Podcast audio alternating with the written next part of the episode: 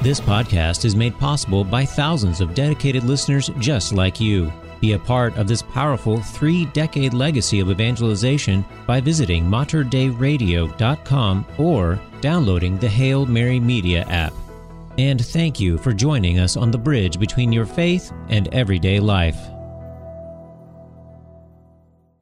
Jesus said, "My sheep hear my voice. I know them, and they follow me. I give them eternal life, and they shall never perish." Speaking to his flock in the Archdiocese of Portland in Oregon, we join Archbishop Alexander Sample as he reflects upon our faith, culture, and life in the Church on The Voice of the Shepherd. Joining Archbishop Sample is your host, Dina Marie Hale. And now, The Voice of the Shepherd. Greetings and welcome to The Voice of the Shepherd with Archbishop Alexander Sample. I'm Dina Marie Hale, and today as we are into the middle of summer, I thought it'd be a great opportunity to have a Shepherd's Summertime Report and just get a little sense, Archbishop, of what you've been doing over the last few weeks. Mm-hmm. I know the month of June was very busy. You were off in many different directions. So as we get started to reflect and really see where the Holy Spirit is working, uh, would you begin with prayer? Yes. In the name of the Father, and of the Son, and of the Holy Spirit. Amen. Amen. Heavenly Father, as we enter into these beautiful months of the of the summer season, we ask you to help all of us to quiet ourselves and to take time for rest and recreation, uh, but always uh, keeping you before our, our eyes and our hearts. And may we use our summertime actually to draw closer to you, even as we are able to slow down and enjoy the good things that you place in our lives. We ask you to be with us during this radio program and be with all of our listeners. Open their ears and their hearts to what you wish them to hear. All this we ask through your Son, Jesus Christ, who is Lord forever and ever. Amen. Mary conceived without sin, pray for us who have recourse to thee. In the name of the Father, and of the Son, and of the Holy Spirit. Amen. Amen. Well, I like that prayer about rest. And doesn't Jesus say, come and rest a while, as the apostles were really busy, really working, and maybe the first time they were really working the mission of the Lord. And the bishops took a little rest for a while. I think sometimes, Archbishop, we don't realize that our bishops need to have time for rest and recreation as we do during vacation. Yes. But you did have a June assembly, and this is typically a time every couple of years where the bishops come together and and right. don't do business, but you have more of time yes, of prayer together. Business is actually forbidden uh, uh, during during our June assembly. Yeah, the, the bishops meet, you know, and I, this might just be some curiosity for some of our listeners. The bishops meet uh, twice a year. As a body, all of the bishops of the United States, or as many uh, as are able to come, uh, we meet twice a year. Our November meeting is always in Baltimore, uh, and we've often talked about the business that we conduct at, at our Baltimore meeting, our November meeting. That's that's every year. That's a big business meeting. It's it's our main business meeting really of the year, and uh, again, it's it's it's every year in Baltimore uh, in November. Then we also always have a June meeting. And the June meeting moves around, actually. It moves around to different cities throughout the United States. And uh, it's it's generally a shortened business meeting. So it's it's uh, we still do business at, at, at the June meetings, except, as I'll explain in a minute, every three years it becomes something else. So for two years we have a, a, a smaller, shorter business meeting where we continue to conduct the, the business of the Conference of Bishops. But every third year, the June, quote-unquote, business meeting becomes what we call the spring assembly, uh, the June assembly. And so every three years, this June meeting of the bishops takes on more the character of a retreat. So there are, there are sadly still uh, committee meetings that happened before, on the weekend before we begin. We begin on a Monday uh, evening. And so during the weekend, there'll be some committee meetings at the conference. But once Monday comes, no business. It's all a retreat atmosphere, a prayerful atmosphere. So the bishops come together. We uh, bring in a spiritual director. We call him the spiritual director for the week. And typically we get a bishop uh, from another country, mm. uh, you know, one yeah. of, not one of our own. But we invite a bishop, a brother bishop from some other country to come in and present to us uh, uh, our conferences during during the assembly. And so what the bishops do during this time um, is we, we spend a lot of time in prayer together. Uh, there are wonderful opportunities for, for prayer in, in communion with each other. So we have Eucharistic Holy Hours during the week. Um, we have opportunities to pray the, the Divine Office together. We have opportunity to go to confession. It was beautiful every day. Uh, the opportunity was given for the bishops to go to confessions. They bring in confessors, religious order priests from from uh, the area. They come in and they make themselves available for, for the bishops to go to confession. I happily availed myself of that opportunity at the very beginning mm-hmm. of the week, so that I was in, in a right spiritual frame of mind, if you will, going into the week. We have these beautiful conferences uh, by our spiritual director. And uh, we also uh, have the opportunity to, for small group discussions. So based on the themes that the uh, spiritual director is presenting to us in his conferences throughout the day, we have an opportunity each day to break down into smaller groups and have some sort of table discussion around the themes uh, of the spiritual director. Our spiritual uh, director for, for this June assembly in San Diego, we had it, was uh, uh, Archbishop uh, Anthony Fisher. Archbishop Fisher is the Archbishop of Sydney in Australia. He's a Dominican, uh, actually. So he was a Dominican priest, got named bishop, and now he's the Archbishop of, of Sydney, Australia. So he came in to give us our, our conferences and to speak to us. He he was incredible. I have to say, he, he was really remarkable. Very highly uh, educated and re- well-read man, clearly, but also very relatable. Uh, his conferences were just really brilliant in many ways. And the theme, the theme really was uh, of the assembly and his conferences was on our communion, mm-hmm. our communio, our uh, fraternity as, as bishops, our unity as bishops. Uh, so it was it was really a deep, deep dive into this whole thing of communio among the bishops, this communio that we're supposed to enjoy among ourselves, this this unity. Uh, this fraternity and this this uh, cohesiveness in mission. And, you know, he really modeled, or he used as a model of this communion, uh, the apostles. So it was it was really rooted in the apostolic uh, mission and vision of the of the of the twelve, uh, as as as as formed by Jesus. And so he used that that image of the apostles and the communion of the apostles as as a reflecting, or as a starting point for mm-hmm. reflection, if you will, on this communion that is needed among the bishops in the church today, this unity of, of mission. Oh, and he just, he drew from Scripture, he drew from the church fathers, he drew from various theologians and spiritual writers throughout the, the ages. It was it was really remarkable. And then, as I said, we got, having listened to his conferences, then we would sit at table in smaller groups and have some discussion Uh, and, and provide feedback uh, on our reflections on, on, you know, what was coming to us in these conferences. Right. And it's just as beautiful, Archbishop, as you've been talking over the last year, particularly this desire you have of our priests coming together, forming those bonds of mm-hmm. fraternity, to see that happen amongst the shepherds. Um, maybe explain a little bit about just the spirit of the, the bishops coming together. You know, I'm sure a lot of concerns on all of your shoulders, but to be together, um, to have the Holy Spirit work within the office that you've been called to serve. You know, that, that's interesting you say that, within the office. Uh, you know, I think this is very true. There is a grace that comes with the office of bishop. And I think we forget this sometimes. I, I often, too often, we look at our shepherds, we look at our bishops as as administrators. And and, and that that's a role uh, that that I just I, I just detest, quite honestly, being being viewed as simply an administrator. Um, and I know, quite honestly, some people do view, view the bishop of that. Some people view me as being administrative, as being sort of like a C E O. And I'll confess that I think um, at times in my in my years as a bishop, I haven't always done the best job in staying true to the charism of my office, which is as a shepherd, which is as, as a pastor, which is a spiritual father uh, to my people and to my priests. And, and, you know, I haven't always done the greatest job at that myself. I think it's easy. You know, this is a this is a tremendous responsibility given to a man to, to be a bishop and to be a shepherd of, of such a large uh, church as we are here in Western Oregon.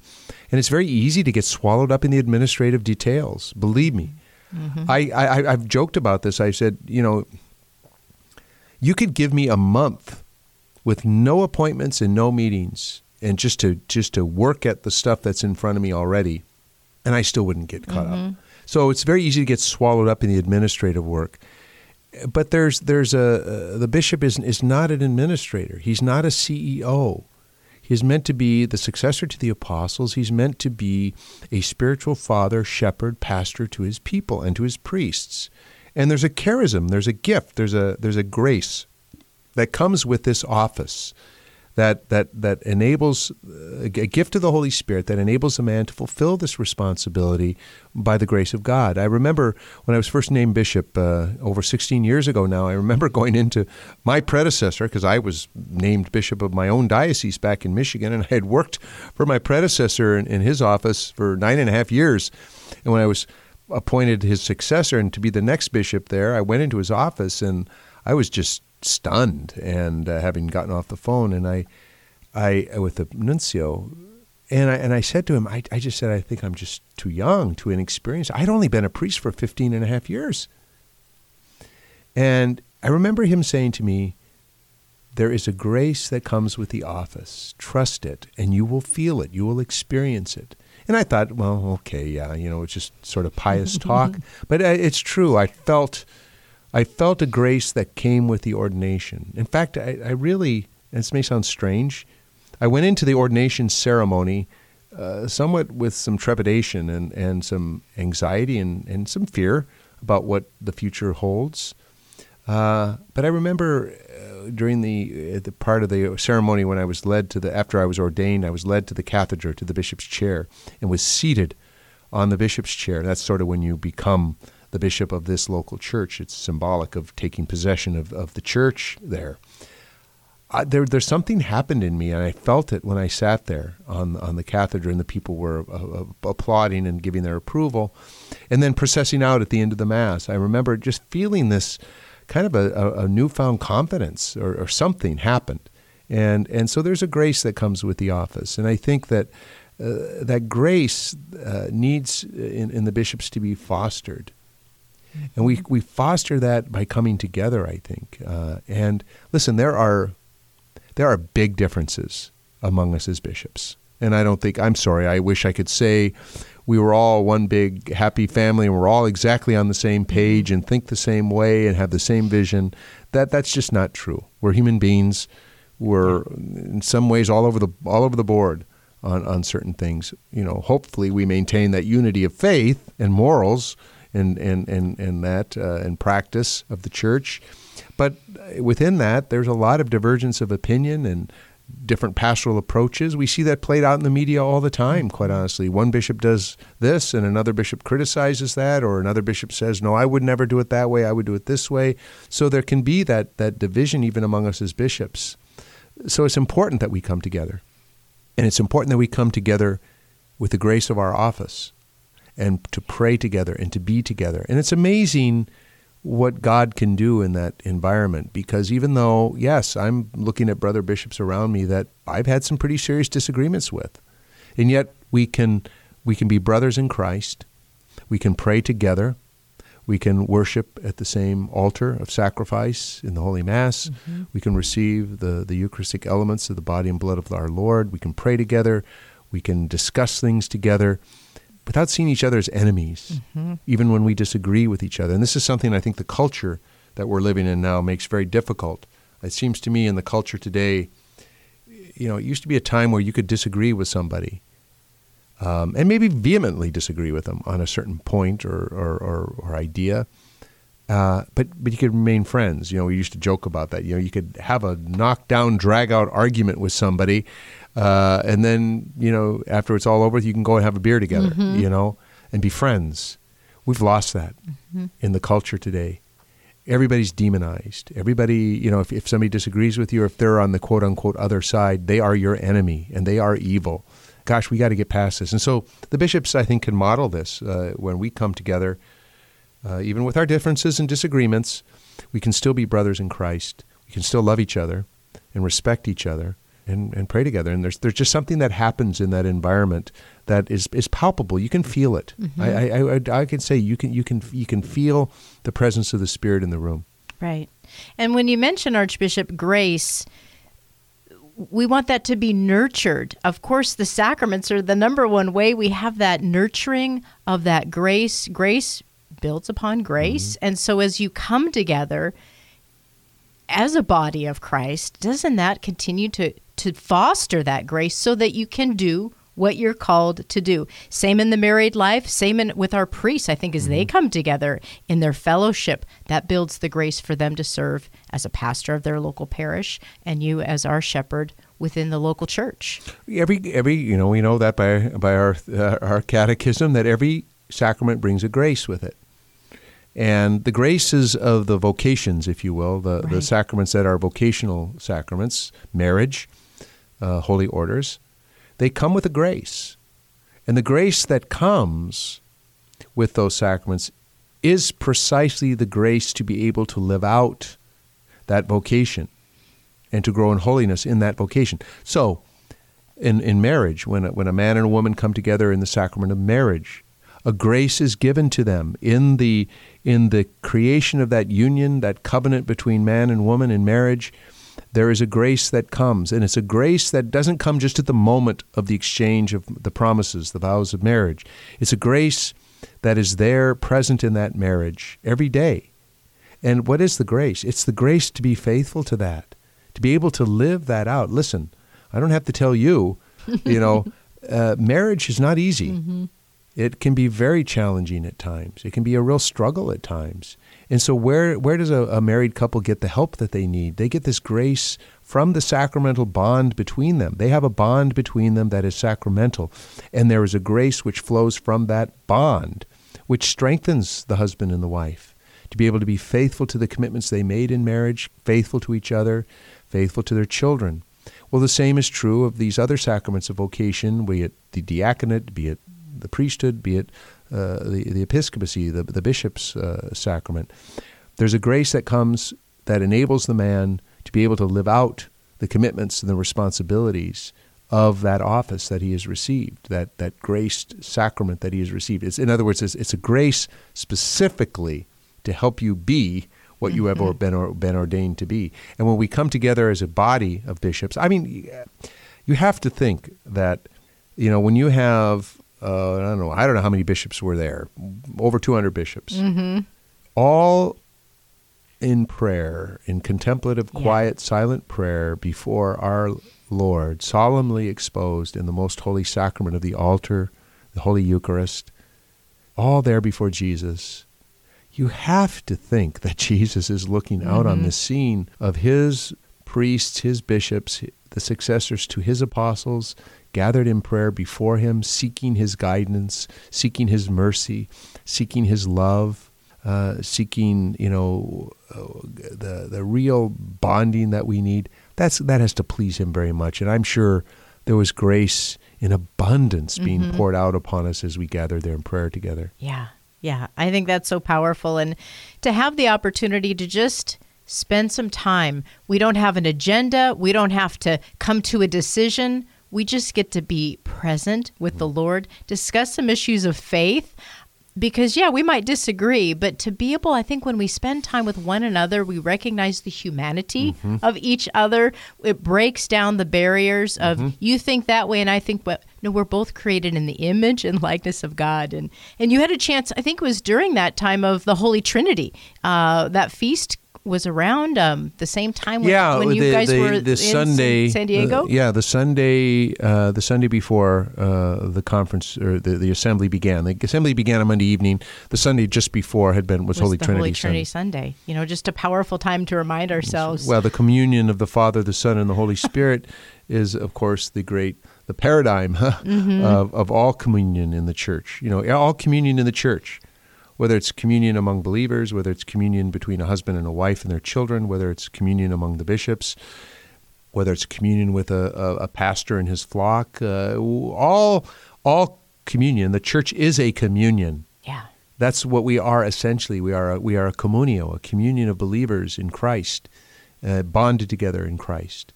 And so all communion in the church, the, the paradigm, the model for all of that, the, the exemplar, the the the real the real communion, the mm-hmm. real communion from which all other communion derives, is the communion of the Father, Son, and the Holy Spirit in the Most Holy Trinity. Right, right. As you reflect on the June assembly or this beautiful Bishop's Retreat, Archbishop, just highlight for you, I know we got a chance to watch and some of you listened to the Catholic Answers program. Hmm. You were on live with many calls from Tualatin and yes, Tigard. Tigard. I, lo- I love to it was, hear It was that. hilarious. Yeah, they uh, that all came together so quickly. Gosh, I think Chris Check from Catholic Answers reached out to me maybe on Sunday. Oh, wow. And uh, oh, you're here. Why said, don't you said, come on hey, the show? Are you coming to the Are you coming to the June assembly in San Diego? And I said, yes, I am. He says, well, maybe we could have you over to the studio and we could put you on the air. And it was like, oh, you know, that isn't going to happen. You know, it's Sunday. That's tomorrow. You know, that we're talking about. And it just every the pieces just fell into place miraculously. And yeah, so they picked me up. They picked me up at the airport, brought me to the Catholic Answer Studio, which I had never visited before. Uh, beautiful studios and a wonderful staff there, wonderful people. So yeah. I went over there.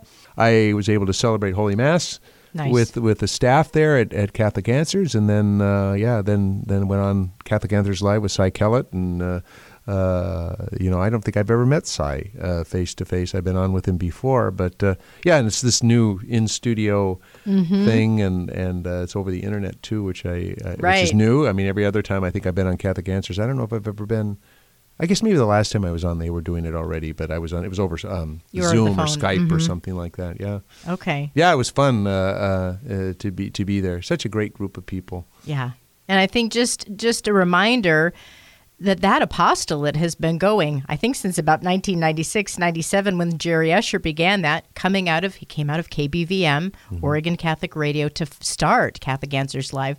People have questions. They still are wondering if we worship Mary. But, you know, all of the different questions, but there the should be The questions have changed. Yeah.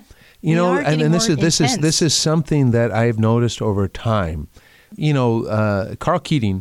Is, mm-hmm. the, is the founder of Catholic Answers, the, the the the apostolate. If you remember, oh gosh, way back when, you know, it was This Rock magazine. You right. know, it was all written. It was it was the magazine This Rock, and Carl Keating was really responding to the Protestant uh, objections, really to the mm-hmm. to the Catholic faith. All you know, the things we typically hear: objections to Mary, objections to confession, about priesthood, about calling priest father, about the Eucharist, about purgatory, about the saints, about you, you name it, you know. Uh, so it's, it was a Catholic response to those objections on the part of our Protestant brothers and sisters. That's how this all started. But now I've watched over time where now the, the, the defense of the faith is is not so much in, in the face of, of Protestant objections in, uh, to our faith, but it's in the face of a, a an atheistic secular culture mm-hmm. where just any belief, any faith, any religion that has teaching, that has dogma, uh, is is suspect.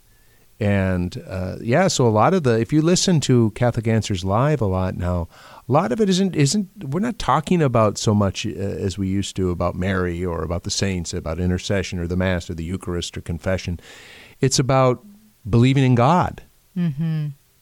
It's about uh, some of the moral issues of the day. It's about the L G B T Q issues. It's about now transgenderism. It's about basic belief. Is is there a God?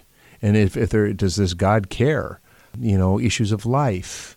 Uh, the abortion issue comes up often uh, in, in discussions that I hear on, on Catholic Answers. So there's been this shift where in the past it was it was mostly believers Mm-hmm. sort of uh, going back and forth with each other a little bit, you know, raising objections, answering objections, et cetera, to now engaging a world that is is, is no longer churched. Uh, you know, right. people, again, who say I'm more spiritual but but not religious, but even even people are now even, they're not even saying we're spiritual.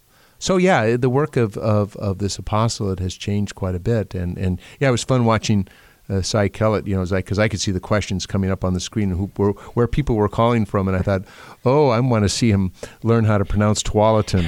Right. Or he didn't. He, he didn't. He, I, he wasn't he, even going to try. No, he wasn't even going to try Tualatin, but uh, uh, he even struggled with Tigard a, a, a little bit there. But actually, while I was on the air, we got quite a few callers yeah. from uh, from local. It was great. It was very. In fact, great. I got a, I got a letter in the mail from one of the uh, the callers that was on the show. Wonderful. Yeah, it was wonderful. Well, being at that assembly and then coming back home and just all the other things that the bishop has to do, how did it help refresh you, just kind of get you set for the next You know, for me, thing? for me, a large part of it is is really to be with my brother bishops, because mm-hmm. we all share a common burden.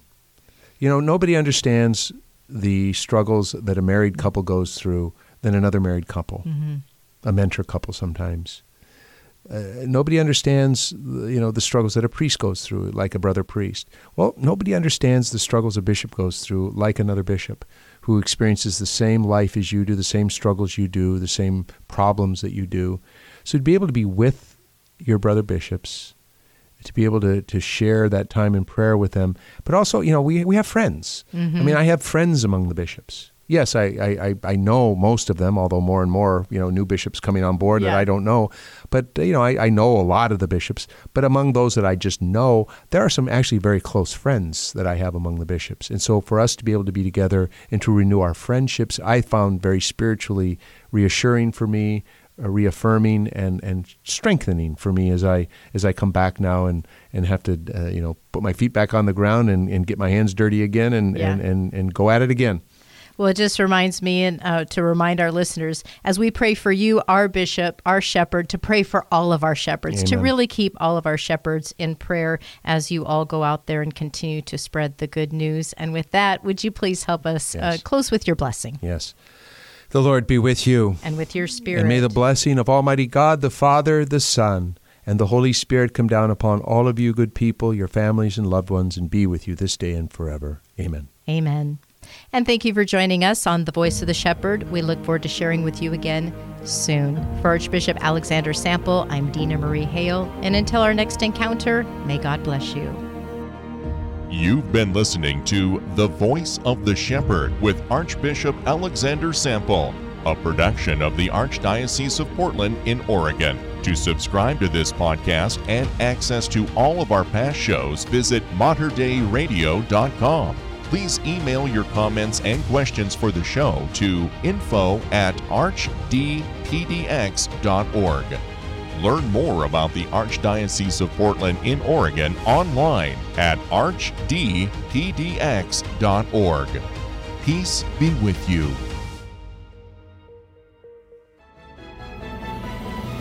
If you enjoyed this podcast, please consider sharing it with a friend. You can support this vital mission of evangelization through Mater Dei Radio dot com or the Hail Mary Media app. And thank you for helping us lead souls to Jesus through the Blessed Virgin Mary.